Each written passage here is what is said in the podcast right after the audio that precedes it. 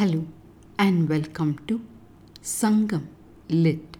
This is Nandini Karki, and in this episode, we listen to a request put forth to a potter as portrayed in Sangam literary work Puranaanooru 256, penned by an anonymous poet.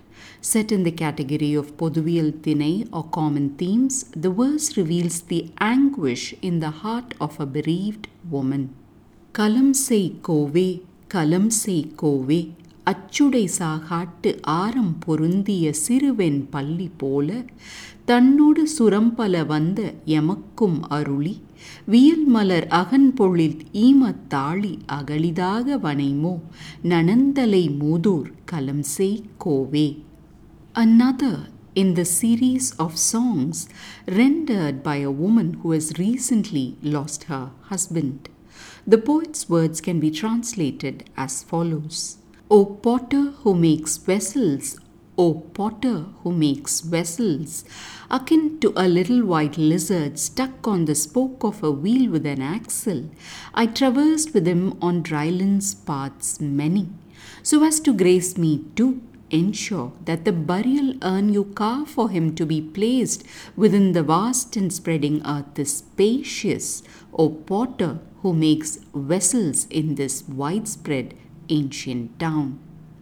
Time to delve into the nuances. Though we do not know who wrote this song, it's the voice of a woman that we hear. She addresses a potter with much respect and then brings forth a simile to describe her situation. A cart is rolling along a long way, and when we zoom closer, we find a lizard stuck to the spoke of the wheel. Won't the lizard too travel all the distance that the cart does? Mentioning this hypothetical scenario, the lady says that's how she has been traveling all her life through paths, many, many, with her husband.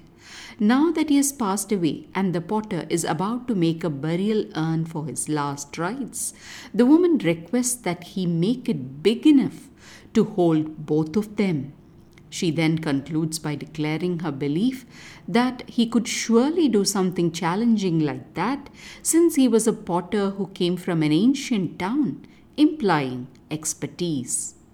Returning to the simile of the lizard on the wheel, the animal has no say on where to go but simply goes wherever the cart takes it, and the woman seems to be extending that connection to follow her husband to this final destination that he has departed to.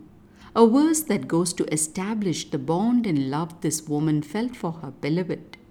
When we step out of the intense emotions and see this verse at a distance, we find literary evidence for the making of burial urns and infer that this was an established profession that had gone on for ages in the ancient towns of the Sangam era. Archaeology confirms the truth of these lines with the unearthing of burial urns of many types in Sangam era sites, offering a window to life and love 2000 years ago. Thanks for listening to this episode of Sangam Lit and journeying with me to ancient lands and minds. Please visit nandinikarki.com to share your thoughts and do spread the word about Sangam Lit. Until next time நன்றி வணக்கம்.